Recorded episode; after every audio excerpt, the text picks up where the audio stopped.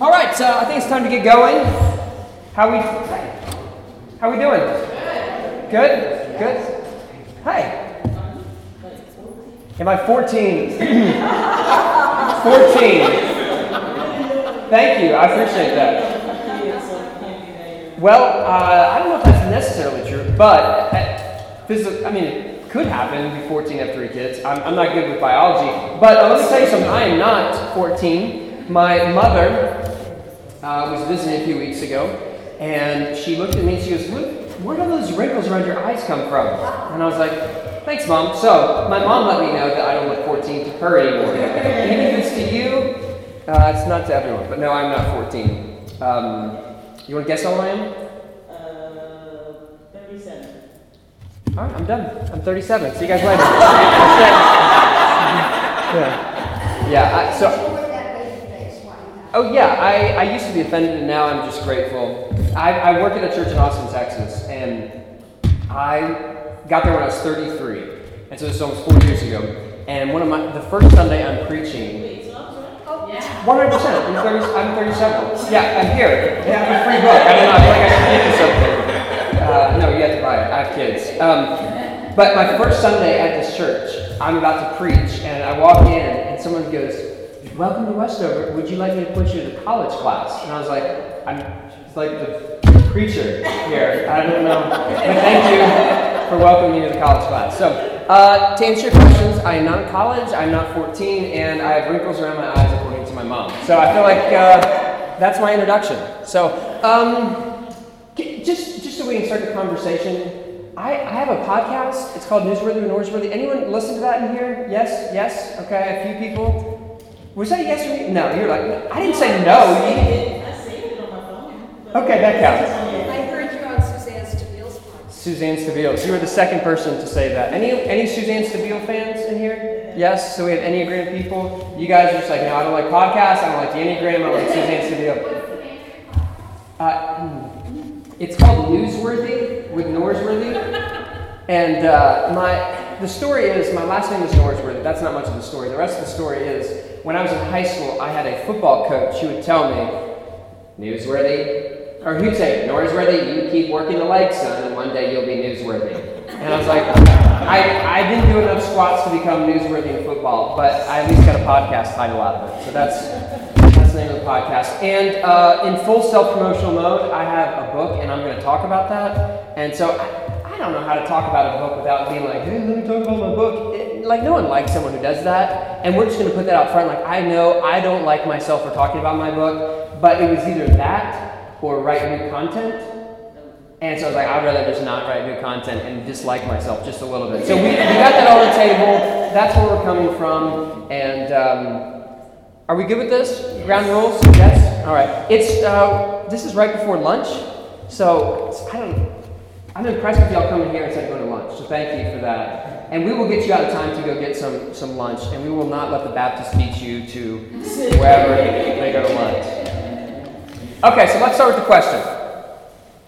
If you were God for a day, you can be God for a day. You can do whatever you want. Anything. Like you are God for the day. What would you do? Think about it. If you were God for a day, you had the ability to do any God thing that you would want to do. What is the first thing? What is the one thing you would do? Yes. I'd be tempted to want to fix what everyone else has messed up ecologically and in their relationship wife and stuff and just have it clean for maybe that's the mom in me. Just clean for one day. Just clean for one day? Did you say you were into the Enneagram? I'm into what? The, I, no, I guess not. The Enneagram. when you get home, Google Enneagram number one. No, that might be something for you to look into. Okay, so you you'd fix everything, right? So that's the benevolent sort of. I'm going to be the, the parent who fixes the mess of the world. Okay, someone else. If you're God for a day, what would you do? Heal all pain. Heal all things. Okay. Get rid of pain. Yes. My dad's uh, a psychologist, and his area of emphasis is chronic pain. And so he would definitely appreciate a lot of the people that he knows having to do what you would do if you got for a day. Okay, so uh, get rid of uh, the mess, uh, heal all pain. Everyone would know how much they love. Oh, that's a good one. Everyone know how much they're loved.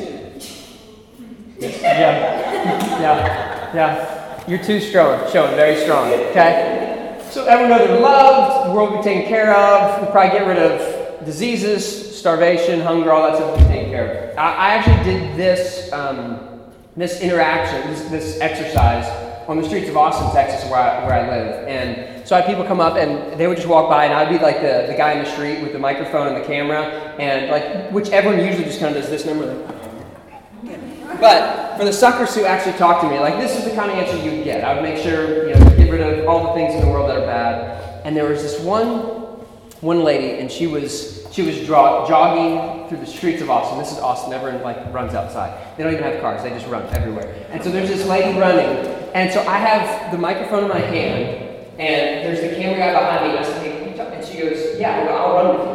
And so we we had this like tacit communication. And so I'm running with her, and I'm doing this, and this is kind of funny because I think this is a funny shot. And I asked a question, and she goes, "I would bring back my dad." Oh. And I was, I didn't have anything to say. And then she just turned around and goes, "I'm sorry." So there's nothing to be sorry about. Because if you're God for it, what more would you want than the person that you maybe love the most in the world to be with you? As um, as there's some of us in this room who have experienced that, it makes perfect sense. But here's the problem with that almost everything we mention is something that God actually doesn't do. If that's what you think God would, should do, if you were God, this is what you would give God's job description for the day be. It hasn't happened. Like none of those things have ever taken place.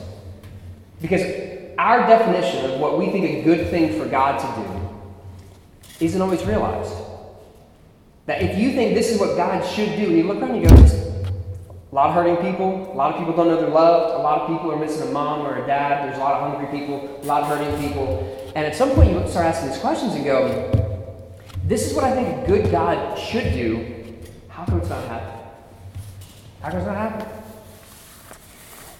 All right, so let me tell you my story. So I was born in West Philadelphia. That's where I was born and raised. On the playgrounds where I spent most of my days.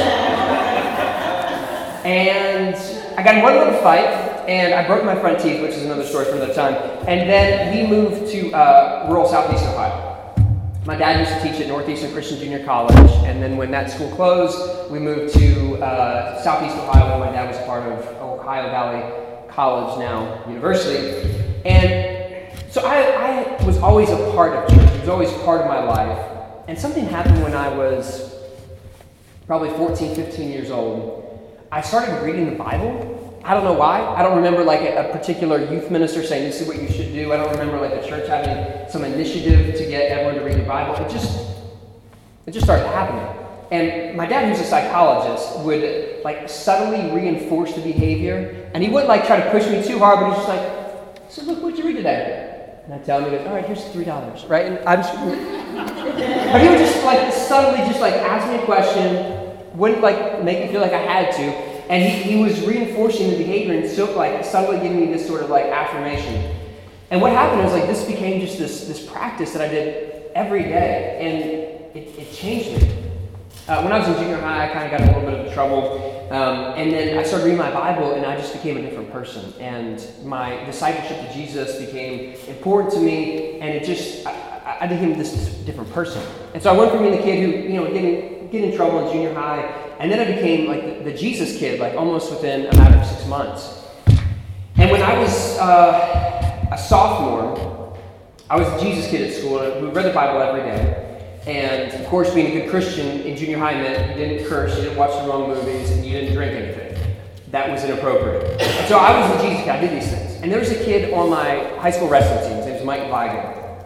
And this was like Al Gore's internet was just like a twinkle in his eye. Like it wasn't really the internet that we know today. But Mike Weigel had all these questions about Christianity. And so I was the one who would get the brunt of these questions. And he was a, a friend, and we were on the wrestling team together. And so it became like a normal interaction where he would bring me like these pages of printed off questions, and it had like little the dots on the side of the paper. You remember those? Anyone? Yes. Okay. And so you get to rip those off the paper, and then he would bring the paper and say, "Okay, what, do you, what about this?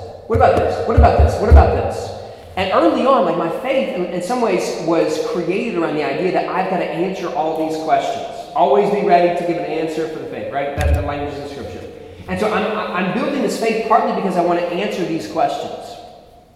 And I didn't know at the time, but in retrospect, I see what's happening is that it was kind of like I'm, I, I was this guy who, who lived on the beach. Not like one of these like Malibu beach houses, but like like Tom Hanks in Castaway. Remember that movie, right? Where he's got the Wilson. And so he has to build like this shelter for himself. And so in some ways, I was like this this, this guy who lived on this island, this, this deserted beach, and no one ever told me to be afraid of the water.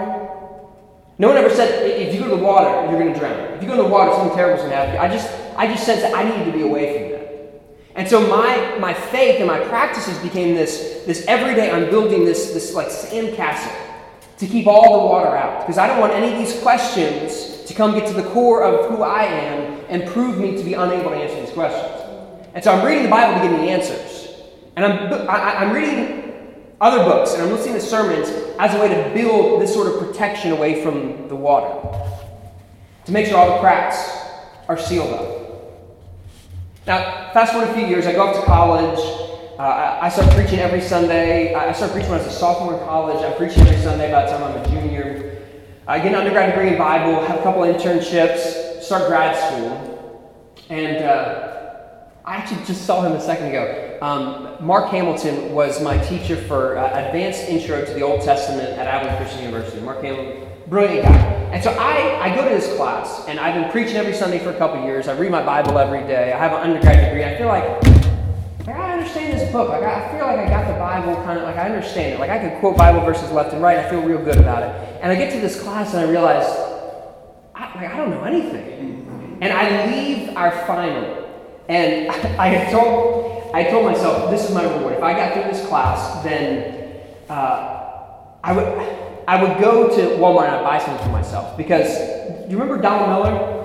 He wrote a book called Blue Like Jazz. Remember, that book? And in that, I think he tells a story, I think it's in this book, where, where Don says, I heard a preacher talking about the evils of TV, because if you watch TV, your brain's just, it's dead. Like your brain's not doing anything, it's not involved. And so you shouldn't watch TV because your brain is just dead. And his thought was, man, I love for my brain just to be turned off. That sounds great. And so I'm going to get a TV. And I was like, you know, I like, I like to play video games. And so I tell myself, if I get through this final, I'm going to go buy myself like an Xbox, which I hadn't played since I was like in junior high.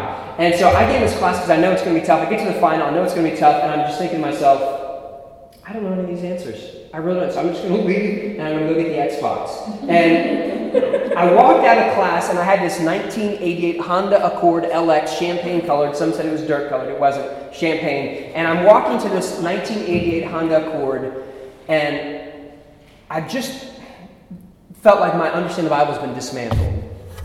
And all of a sudden, the enthusiasm to get this Xbox has evaporated as I realized there are a whole lot of cracks in the sandcastle that I built.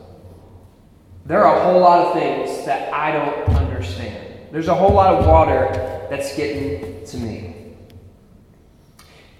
And I don't think I said this for the first time, but I definitely wrote in the book like I did. Um, but all theology is to some degree autobiography. If you tell me your story, I can probably tell you a little bit about how you understand God. And if you tell me how you understand God, I can probably tell you a little bit about your story. Because for us to think that theology is just this mental exercise of us trying to understand the divine, uh, what we do is we distance our own humanity. Because often how we understand God is part of what we've experienced. And so I would say that what happened with my faith, it, it, started this deconstruction. But it wasn't just the intellectual ideas that I couldn't put my arms around, it were the experiences that I had lived. It was uh, my mom's chronic illness that no matter how much we prayed away, it, it didn't leave. It was uh, the divorce of my brother. It was, it was my brother's divorce. It was my. Um, college roommate who, despite every effort to pray away the gay, it didn't change his orientation. And it, years later, it would become my first ministry job, which was this train wreck. And all these things that happened to me coincided with these ideas that I couldn't make sense of. And so this, this sandcastle that I had built to keep all the water out, all the questions, all the mystery, all the doubts, it eventually proved to be false. And I couldn't keep it out. And eventually I felt like the water just grabbed me and I was upside down. Now, there are a lot of uh, people who are a lot smarter than me who've given language to this process of the, the spiritual journey. I think it's Brueggemann who talks about order, disorder, reorientation. Uh, Paul Ricoeur talks about uh, naivete, and then you go into the wilderness, and then after that, there's the second naivete. Uh, some use the language of construction, deconstruction, and reconstruction. And what happened for me is like this adolescent faith was this, this thing that I was constructing. And then I had this, this, this crisis where I had this deconstruction. And, and I couldn't make sense of who God was supposed to be. The Bible didn't make sense. Church wasn't the way I thought it was supposed to be. And I couldn't make my life work the way I thought it was supposed to be. And, and, it deconstructed. And the problem was, like, I was a pastor at the time. And I, it was my job. And so part of me is going, like what do, I have three daughters. Like they're not going to pay for themselves. They're not very financially stable. Uh, they're a detriment to our financial status.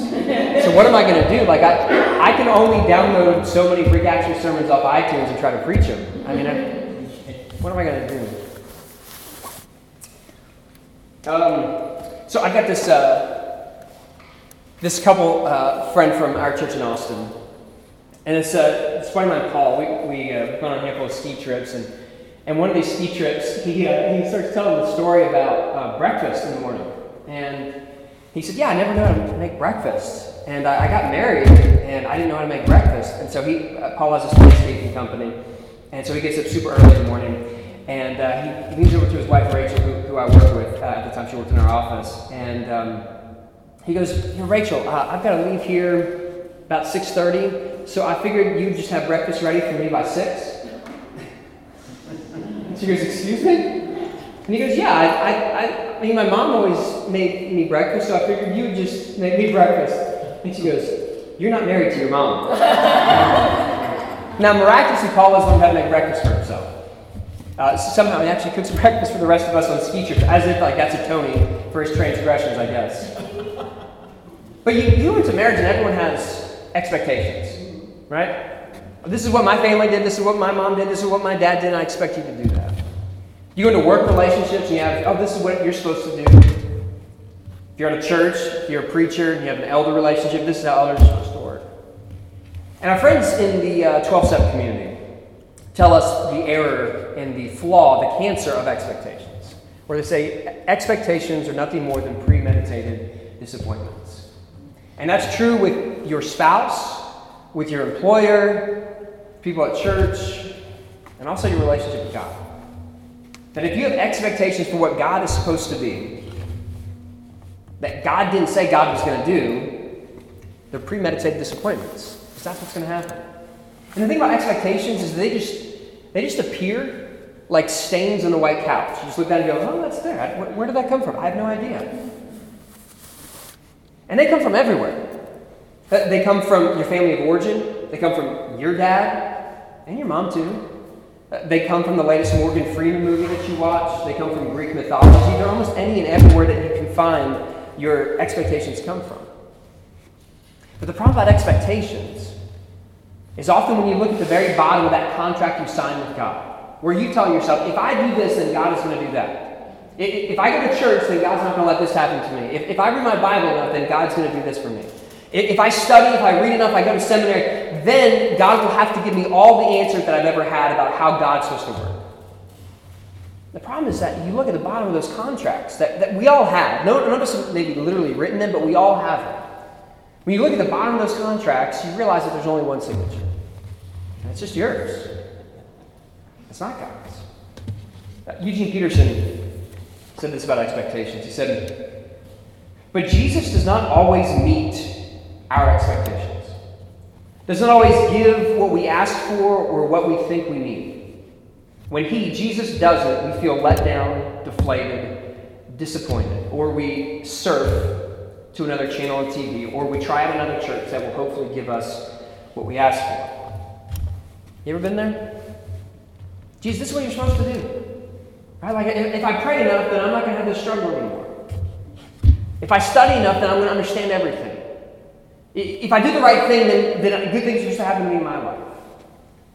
The problem about expectations is that they are truly premeditated disappointments. Because you look at the bottom of them and you realize, God didn't sign that.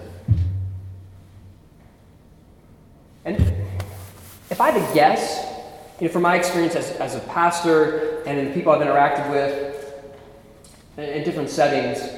When it comes to faith, this, this process of construction, deconstruction, reconstruction, the idea that like I'm building my faith and then you get to this, this crisis of faith doesn't work and all tears apart and you have to go, am I either just going to give up or am I going to rebuild it? Right? And, and often like the first option is like I'm going to retrace the same steps. I'm going to listen to the same songs. I'm going to go to the same conferences. I'm going to read the same books. And hopefully I can just kind of get back to where I used to be. So like you, you try to play the old game and that doesn't work. And then you realize, well, I guess I'm either going to have to start over or I'm going to have to give up. And, and often, as I hear these stories, like there, there's two main things, two main like categories that cause this deconstruction. And I don't know if these are true for you, but I feel like they're true for a lot of people. Is it's the Bible and suffering. It's the Bible and suffering. Like I don't know about you, but I, like I have certain expectations for what I think a good sacred text should look like. Like there are certain things that I think like this should be how it should work. I think when, when I read uh, the book of Acts and Paul recounts that like uh, Saul of Tarsus to, to Paul conversion thing where the light comes down, you remember that story? There's three accounts of that in Acts. And Paul recounts it different two different times. One, he says, uh, the people with me, they, they, they saw the light, but they didn't hear the voice. And the other time, they saw a light that they did hear. Where he switches it, and you go, I feel like in the Bible, like that, that shouldn't be there. Like they should get that right. I'm doing a, a series on Daniel that I'll start uh, when I get back uh, to Austin next week. And Daniel like gives chronology of when this happens. Like the problem is it doesn't match up with other chronologies in the Bible. Like the, the dates in, in Kings don't match the dates in Daniel. You go, well, can't they like get this straight? Like that's not that hard. Like I just erase something and pick one. Like just go with one of them at least, you know? And and there are all these other examples. And some are, are, are minute and some are more substantial. Like in Matthew's gospel, like when it says this is from a prophet, it should be the right prophet. But there's an example where that's not even the case. They, they quote a prophet and they claim it to be a prophet, and it's not even that, that prophet. And you go, well, that's not how a sacred text should work. And so I, I look at this and I go, it's not this, this smooth surface that I think. I, I feel like every issue should be ironed out. Right? Like, unlike my shirt right now, like you should get every wrinkle out. It should all. Why you're laughing at that. That's kind of hurtful. It didn't work. It's the Bible, but it's also it's also suffering, right? And like the presence of it, I, had this, uh, this guy who was part of my church outside of Dallas. I used to be part of a church there before I went to Austin. And uh, a guy named, named Mitch, he, he texted me one day. In the text message, I, no joke, he says, Please pray for my mom. She's been shot in the neck by an arrow. Now, I think most communication should be through texting. Right? I think that's just biologically true. Like you have 10 fingers, only one mouth. Like the math says, use your fingers in text. That's the right way to do it. But when you send me a text message that says your mom was shot in the neck by an arrow, I'm going to call you every time. and so I called my friend Mitch and I go, um, so what happened? And he says, I, she's okay at the end. Let me just, so that the story, I feel like we can enjoy it more. If you know at the end it's going to be good, okay? So let me just enjoy the story now, knowing how it's going to, okay, we're good with that? Okay. So what happens, he says, his mom goes to her back porch. She's on her back porch and she's standing behind this bush underneath the, the, uh, the roof in between two hanging plants, okay? So there's a bush up to like this height, two hanging plants, a roof, and she's right here. And an arrow flies under the roof between the two hanging plants over the bush, hits her right in the neck, just millimeters away from the carotid artery. And so she stumbles into the house, and her husband's sitting there watching TV, and he looks up, and his wife looks like an extra from Braveheart. Like, can you imagine that? Like, you, what happened? You have an arrow in your neck. And so he rushes her to the hospital, of course. They get to the hospital. Um, the doctor comes out and says, so we have great news for you. The arrow was a practice arrow, so it doesn't have like the pointy razor stuff. It was actual honey. And it was just millimeters away from the carotid artery or whatever uh, that's in their neck. And if it would have hit that, uh, she would have died. And so he looks at the arrow and he realizes that this arrow is only sold at one store in Amarillo, Texas, where they live. And it's a store that my friend Mitch's older brother owns, which instantaneously makes Mitch the best son because he hasn't sold an arrow that's ended up in mom's neck.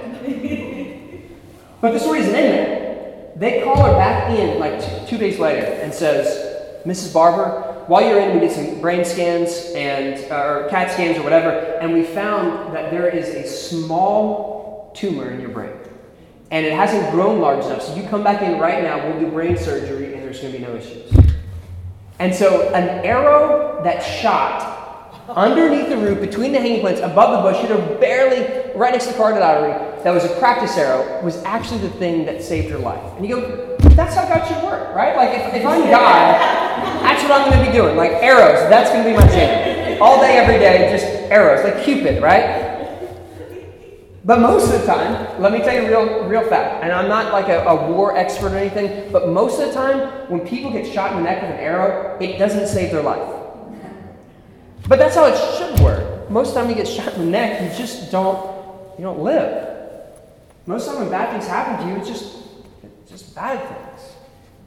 And often when we think about like our relationship with God, we don't think that like our experience dictates as much as it much of it as it really does. Because it's not just our ideas about God, it's our experience with God. And the thing about suffering compared to love, they both cause you to say things. Like when you're in love, you promise things. I will always be there for you. Like I will, I will tickle your back every night. I will always hold your hand. I will never complain that you make you never make the bed in the morning. Right? Like you promise things. Love makes you promise, but adversity and suffering makes you question. Right? Do you remember the story about Nancy Kerrigan?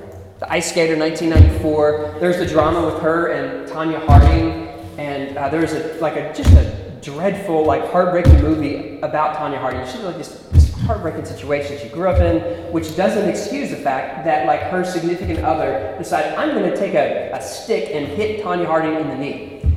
And that happened right before the Olympics, and there was news coverage all around, and so they recorded the scene. Do you remember what the recording had Nancy Kerrigan say as soon as it happened? Why Why? Why? It was why. Why? Why me? Why? Because suffering makes us ask the question, why? And we see this in the Jewish text. How many songs? How long, O Lord? How long? Why must we wait?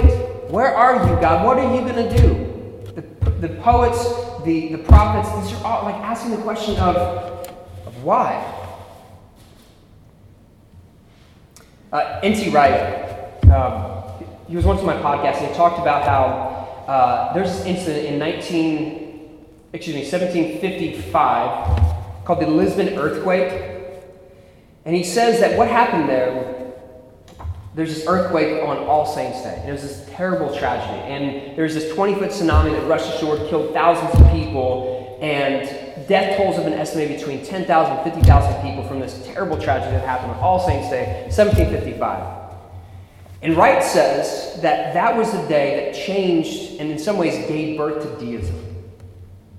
Because the idea that if you look around and see God, evaporated when you see 10 to 50,000 people die on All Saints Day because of an earthquake. The suffering makes us ask the question, why? Uh, the um, uh, famous biologist uh, Charles Darwin uh, has created this work that you know many people believe is like a strong argument against Christianity, um, because it gives the mechanics for how uh, evolution works. And a lot of people think that you know Darwin's faith, which initially had and then kind of like dissipated, happened because of what he found in the science laboratory. Uh, but there are a lot of people who are arguing that that's actually not what happened. It was actually what happened when Darwin's 12 year old daughter got sick and eventually died. That what changed his faith was not something he learned in a science laboratory, but something he experienced. The suffering isn't just this thing that you experience, it's something that, that dictates how you understand God. And so Tom Wright talked about how that suffering led people into this deistic view, like that God's distant from the world. And, and for me, like these things caused, caused me to kind of slide into cynicism. The thing about cynicism is that it just, it, in, in the language of Habakkuk, like Habakkuk says that um, it's greedy like the grave. Like it never gets enough. It's always wanting more. And the thing about cynicism is that it, it can keep cutting all the way down. It just doesn't ever stop, right? Because for me, it was like I constructed this thing. I thought I could keep all the water out, and then the water kept getting in. And I couldn't make sense of this faith that I needed to work for me. And get to the point where my dad, who his dissertation is in chronic pain, he's a cancer survivor, uh, and he and I have a great relationship, but it got to the point whenever he would call me, he'd say, You know, Luke, I know I can't I'm not sure exactly if this was God that helped someone uh, feel good about their day, but I'm, I'm praising God for it. And my dad was like having to couch his gratitude for God because I was so cynical. And my wife, she's a, she's a neonatal ICU nurse. And so she does some amazing, like, life changing things. There was recently a, um, their yearly NICU uh, alum reunion. And so it's all these babies that were just like this big and now they're alive and, and well. And, uh, the other day, uh, they had this reunion, and someone walked up and goes, "Oh, you were the one who uh, who did chest compressions all night and kept my, my daughter alive." And so my wife would come home with these experiences, some very heartbreaking ones and some good ones. She goes, "You know, I just, this is a blessing from God that this baby's alive." And I go, "Well, you know, if all babies aren't alive, are you really sure it's a blessing from God?" my wife's like, yeah, I saw it dead, now it's alive. Like, how, what's wrong with you, Luke, right? You have a piece of paper that says you've mastered divinity. You clearly haven't. What is wrong with you? and so that was construction, deacon. That's kind of like the lowest point. But something changed. There's something that, that happened. And so let's go back to the metaphor of so you're this guy on the beach built a sandcastle to keep all the water out. And eventually one day, a wave comes in. You can't stop, you can't buff it enough. And one day the water came in, washed the sandcastle all, all away, and pulled the guy off the shore. And then what happened for me in that moment, as I realized that the water that I was so afraid of was not water seeking to destroy me, it was water trying to deliver me. That the very thing I was trying to keep out was the living water that God was trying to use save me. I don't know if we have any uh, NASCAR fans in the room. Any NASCAR fans? No, I think so. Yeah, kind of. Okay, my grandma likes NASCAR. So uh, you and her will like this illustration. Uh, there's this uh, race a couple years ago which Danica Patrick was. Um, she was actually doing well in the race, and then someone hit her, and then she was uh, going right into the wall. And so they had these like amazing cameras where like you actually see her in the car, and like they should like make airbags or something so she doesn't crash into the wall instead of cameras. Like that's just me. Again, I'm not an automotive expert. But so there's Danica Patrick. She's fighting, she's fighting, she's fighting. And as just as she's about to get to the wall, she does the weirdest thing. She lets go the wheel. Like she goes like all like Carrie Underwood, like just Jesus take the wheel. and then the car crashes into the wall, and you see the steering wheel violently twist. And so, what I've researched and heard is that Danica's experience as an F1 racer gave her this sort of like this, this typical move that many drivers do because if you're about to go into the wall and your, your wheels are going to hit, the torque is going to be so strong that no matter how strong your wrists are, any athlete's wrist would snap in half. And so, if she's holding on to the wheel as it hits the wall, it's going to turn and her arm's going to be broken. So sometimes the best way to save yourself isn't to keep holding on, but to let go. It's almost like the words of Scripture where Jesus says, if you want to save your life, you must lose it. What I found is that eventually you just have to, to let go. And to not expect God to be what you want God to be and receive what God actually is. To choose God over your definition of what's good. Uh, there was a 14th century church leader named Catherine of Siena that the Catholic Church has given the highest honor. She's considered a, a doctor of the church. And she has this, this beautiful poetry where she says, You, O eternal Trinity, are a deep sea into which the more I enter, the more I find, the more I find, the more I seek. O abyss, O Godhead, O sea profound, what more could you give me. And the term for me is realizing that what God has given me isn't exactly what I think God should be. It's not the sacred text the way I think it should be. It's not the way God works with suffering, but what God has given me is God, and, and that's enough. And what I used to think about faith is that if, if, if I had enough, enough of whatever, then I could build enough defenses and keep the questions out and fit God in this little box that I can fully understand and explain. But I realize that what I get is God, not this expectation for how I think it's supposed to work. Uh, there was um, the famous uh, atheist uh, writer and uh, scientist Dawkins, Richard, uh, Richard Dawkins. He, he has this scale about uh, unbelief in God. And so he would say that I'm not an atheist, but I'm actually agnostic. Because he says, I can't fully prove. And so he has a scale of like zero to seven. And he goes, I, am I think he says, you know, I'm like a 0.1. Like, I'm almost convinced that there's no God in the world, but that's why I'm going to say I'm an agnostic, because I can't fully know the answer to that question. And so there's always like this glimmer of thought that, maybe, like, I don't know. And for me, I, have come to the conclusion that I, am probably never going to get to all the way the opposite end of the spectrum, which is a seven. Like the, the true believers who know exactly, this is definitely exactly how it's always going to be. I fully understand God. I know how God works, and God fits exactly every expectation I want. But I'm like a 6.8 on my better days, a 6.9, and I know that those, those questions and that mystery and that unknowing will always be there. But my faith is not contingent upon all the way getting to seven. It's not on God fitting my definition of how the Bible should work. It's not fitting my understanding of how theodicy should be. But what God has given us is God, and, and that's enough. And so it, it's enabled me to kind of go back and reassess these things. Like I, I have a different view of the Bible now than I used to. And it's funny that my old attitude and many atheists have the exact same attitude about the Bible that it had to be perfect to be valuable, it had to be perfect to be inspired. And so they would say it's not inspired, therefore you should throw it away. And there are some who say, well, it is perfect, and so I'm going to throw away all the questions. But for me, I've, I've started to cling more to the words of Hebrews, where it talks about all scripture is inspired, or that's Timothy, but the language from Hebrews of that it is God's word is this sword that's that's sharp enough to separate bone from ligament, to separate sinew. It's, it's willing to go all the way down to your core. And what the Bible has never promised us is that it would always be smooth. What it's promised us is that it'll always be sharp. Mm-hmm.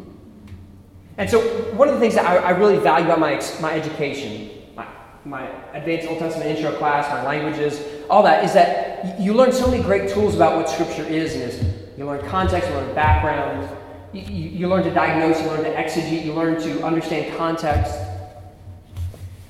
But for all that, there's always one element that, that you can't put underneath the microscope. Does it make sense?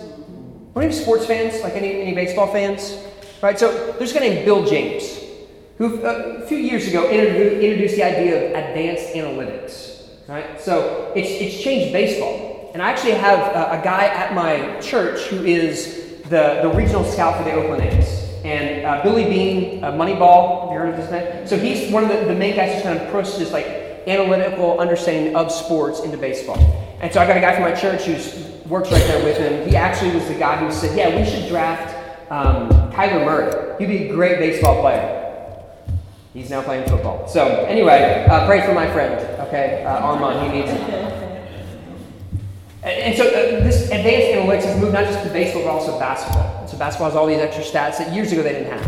And it used to be, well, how many rebounds, how many points do you have? And now there's a lot more complicated ways to understand. They give us a better picture. Like, what's your plus minus? What's your PER? What are all these things that, that give us a real scientific understanding of how you're performing?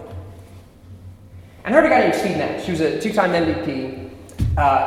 And he now works for the Golden State Warriors in this consultant role. And I heard him in an interview say, for all the benefits of analytical stats and how it's improved the game, there will always be part of it which you can't calculate. You, you can't calculate just how well guys like each other. You can't calculate how they like to play together. You can't calculate that thing that makes some people just go when things are hard and others just kind of back away. There's something you just can't put underneath the microscope. And for me, when it came to Scripture, I realized I, I don't need it to fit my modern definition of how a sacred text should be. I'm never going to get Scripture to, to have Paul not contradict himself.